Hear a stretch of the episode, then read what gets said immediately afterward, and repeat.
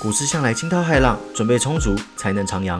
欢迎大家来到股市新手问，这边有最基础也最丰富的股票投资知识，跟我一起做足功课，航向股海，找到你的第一支股票吧。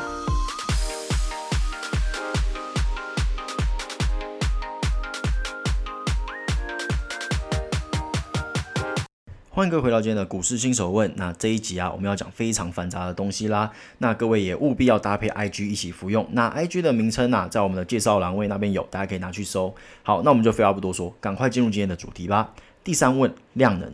这一集啊，我们要一起来聊聊量能是什么。量能就是所谓的成交量，在股市之中啊，成交量所扮演的角色绝对是举足轻重的，毋庸置疑。因此，学会对量能的判读啊，是必不可缺的哦。那你说量能复杂吗？其实就定义来说很简单，量能的定义就是前面说的成交量。今天这档股票有多少张成交？诶，或者说多少股成交？比方说零股交易嘛，对不对？可能就一股两股啊这样子。那你就要问啦，诶，今天成交几张，关我什么事啊？我只要知道今天的股价是涨还是跌就好啦。今天成交一万张，结果是跌，那就是跌；成交一百张，结果是涨，那就是涨。哪有那么多小九九啊？诶，结果论嘛，各位。没错，你要这么想也是没错啦。股市确实是一个结果论的地方，但是我们现在讨论的技术分析就是一个预测结果的方法。量能，你如果说你只单看一天，那确实没什么意思。比方说，你跟我说，哎，就我跟你说哦，某某股票啊，哎，今天三月三十一日成交一千张哦，那我会立刻回你说，哎，所以嘞，你家的狗狗生了吗？哎，我就是这么不在乎嘛。你把量能单独抓出来看，就是这么的没有意思，完全没有意义。那要怎么看？你要看一段时间，比方说十个交易日或是以上，二十个、三十个交易日，你要看的是这只股票在量能上的变化，而不是量能本身。比方说啊，一档股票股本一百亿，那它的成交量一定比一个股本十亿的还要多嘛？因为市场流通的股票比较多啊。好，那我们现在已经知道说，诶，我们要看的是量能的变化，而非单纯的量能。那我们就直接进入主题吧。我们一样，我们用情境的方式来介绍几种量能背后的含义。一样，IG 一样会有图片，大家一定要搭配服用。诶，前面一开始就开宗明义说要搭配服用 IG 啦。那如果你没有搭配服用的话，这个效果可能会减半啦。不过我还是努力的为这些没有 IG 的朋友们服务啦。好，那我们就继续哈。我们先从最最最基础的“量先价行”这四个字开始吧。这有点像是大军将至，粮草先行。当今天一档股票放量的时候，很大的机会代表说什么？代表这档股票在不久了之后会有一个高点。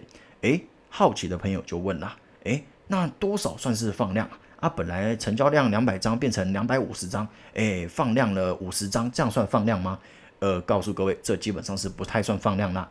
基本上啊，你看成交量，你绝对会知道它放量了没，因为成交量可能会从原本的五倍甚至二十倍这样子的去放大，而不是说什么啊放大五张、放大十张，那根本不算放量，好不好？各位，这要切记啊。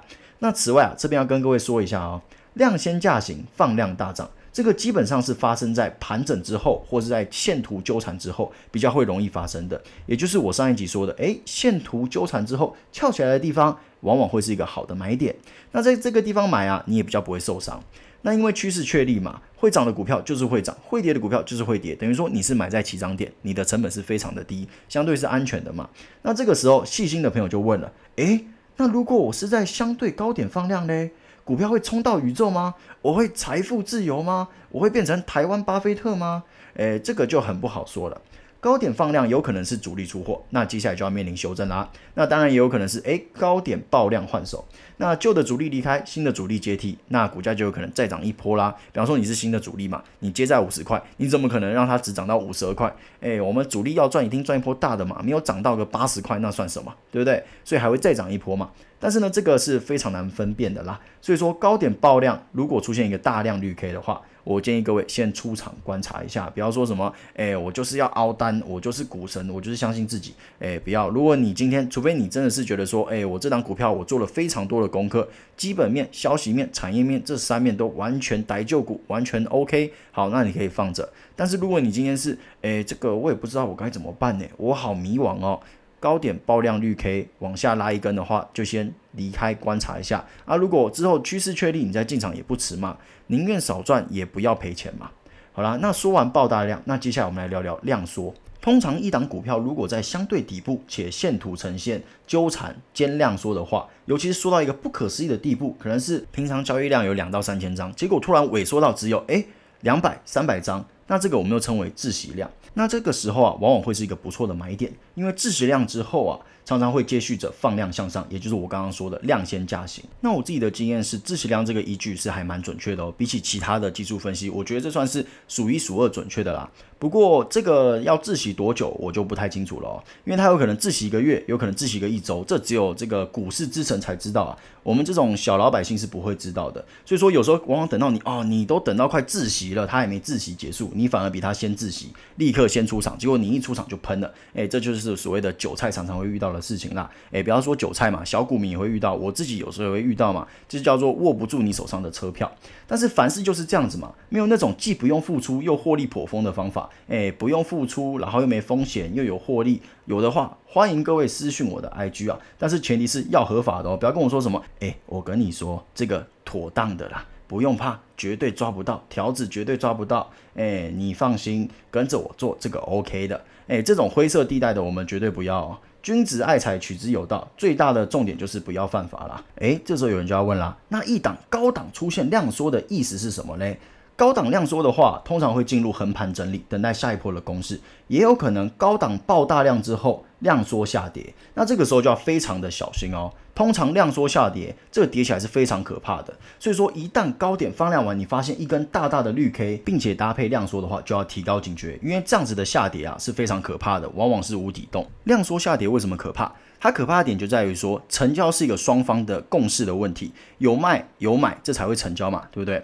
那今天量缩下跌的时候，换句话说就是卖的人觉得说这个股价可能之后会更低，买的人不愿意买嘛，所以量缩。他为什么不愿意买？因为他觉得这股价只会更低。变成说卖跟买有一个共识。打一个比方嘛。今天一档股票从一百跌到八十的时候，你觉得说，诶，我觉得这档股票只值七十，所以就算它跌到八十，你也不会买嘛，你一定会等到七十才去买啊，这是理想状态。诶，你很正确的评估说什么时候会是一个低点，但是大部分的时候你不知道，我不知道，谁会知道？主力会知道，市场会会知道，只有他们两个能做这个决定。因此啊，当一档股票无量下跌的时候，它会到达一个市场觉得 OK 的点位之后做一个停止。那那个点位在哪里？没有人知道，在那之前就是不停的无量下跌。因此，当你碰到这种高档爆大量之后，接续着无量下跌，那最好是先退场观望啦，不要想着说，哎，我要进去抄底。各位没那么好抄了。如果这么好抄，每个人都是股神啊，对不对？那巴菲特就不会只有六十四亿人只出一个巴菲特啊。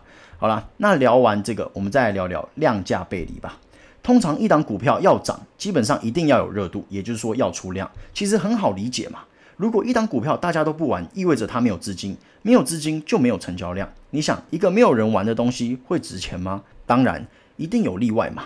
凡事规则必有例外，考试都考例外。不过这个时候嘞，掌握基础就可以以静制动啦。那量价背离啊，在上涨的过程中，指的是说它今天一直上涨，但是没有出量，也就是说它的成交量没有显著的上升。那这就有点 tricky 啦。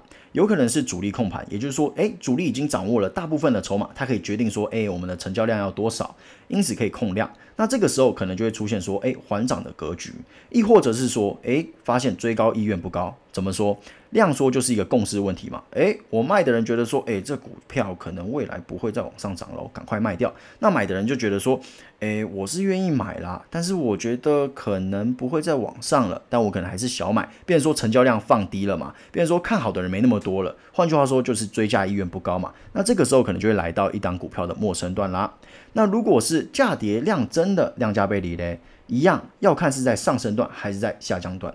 如果是在主升段的时候啊，那可能是主力吃货压低吃筹码，诶，那这个就是所谓的洗盘啦。那这之后会再另外拿出来说，这边就先不赘述了。你可以简单的想说，诶，今天主力想要更多的车票，他就用各种方式逼你把你手上的车票给卖掉，大概就是这样啦。那如果是主力吃筹码的话，那代表说后面还有的玩。那如果是在下降阶段嘞，那有机会还是有机会是主力逢低吃筹码，但是嘞比较大的机会是主力出货啦，所以这大家千万要注意一下。基本上量价背离是一个标准，但是你要考虑的东西也很多。比方说这只股票的股性啊、主力的操盘手法等等，你很难说哦，它今天量价背离，我要把它出掉。这样说就有点太武断了啦。你还是要搭配其他的方式来做一个分析。但是如果你今天真的是完全没有头绪，那量价背离的出现确实是可以让你考虑出场观望。好，那最后我想跟各位聊聊成交量这三个字啊。大家要知道啊，有买有卖，所以说嘞，今天成交量大可以有两种解释。好的解释是，哎，买盘强劲啊。那坏的解释就是说，哎，大家不看好，不停的抛售，一样量缩也可以有两种解释，一种，哎，大家惜售，另外一种就是买盘薄弱。那这个时候啊，五档可以当做一个参考，你可以看内外盘的成交状况来做一个基本判断。不过这个也不是百分之百准确的哦，因为主力可能会挂假单。比方说，他在卖盘挂个五千张，你可能觉得说，哇，卖压好大哦，这张股票要嗝屁喽，我们地狱见啦。但是其实主力并不是真心想全部卖掉，他可能只是放着吓人而已啊。这时候着急的朋友就发问啦，啊，啊那你既然说成交量不管怎么样都有两种解释，那你前面说的量先价行啊，不就都废话吗？诶，各位还记得我最早说的盲人摸象的故事吗？量能可以搭配筹码面来做一个分析，这样就可以大概诶稍微摸一下大户的想法是什么，以及稍微判断一下说，诶这到底是高档换手还是高档到货。但是不管无论如何，我前面提到的量能判断算是股市发展这么久所得出来的共识，所以其参考价值啊还是存在的哦。当今天只要不要发生什么奇怪的大事件，比方说什么核弹爆炸啊，或者什么汤姆克鲁斯没有救到核弹头之类的，基本上量价的走势的参考价值还是非常大的。以上啊是非常粗略的量价关系。那在下一问啊，我会介绍一些分析工具，比方说 MACD、KD 等指标，来提供更多的量价的判断方式。老实说啊，各位，量能是一个大杂烩，并没有一个绝对正确的解释。我相信大家在接触新手问之前啊，一定有用 Google 查过一些股市的名词啊。那其中量能，我相信一定是里面最玄幻的。诶，这个这个大师说是这样，那个大师说是那样，那到底哪个大师才是真正的大师啊？哪个是大师，哪个是骗子？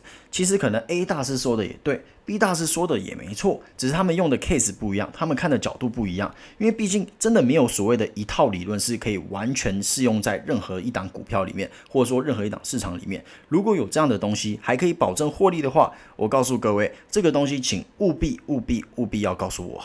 我绝对会用这个不负你的期望成为巴菲特的，因为毕竟如果有这样的东西，那每个人都巴菲特啦，对不对？就像我一直说的，任何的技术分析、任何的基本面、任何的产业面、任何的东西，都只是协助你做一个判断而已。反正投资没有对错，只要找到属于自己的方法就行啦，不用想说，哎，谁谁谁的方法一定是对的，绝对没有这一回事啦。好了，那我们今天的这一集就到这边啦，那我们就下一集见吧。那希望大家都有一个愉快的年假，拜拜。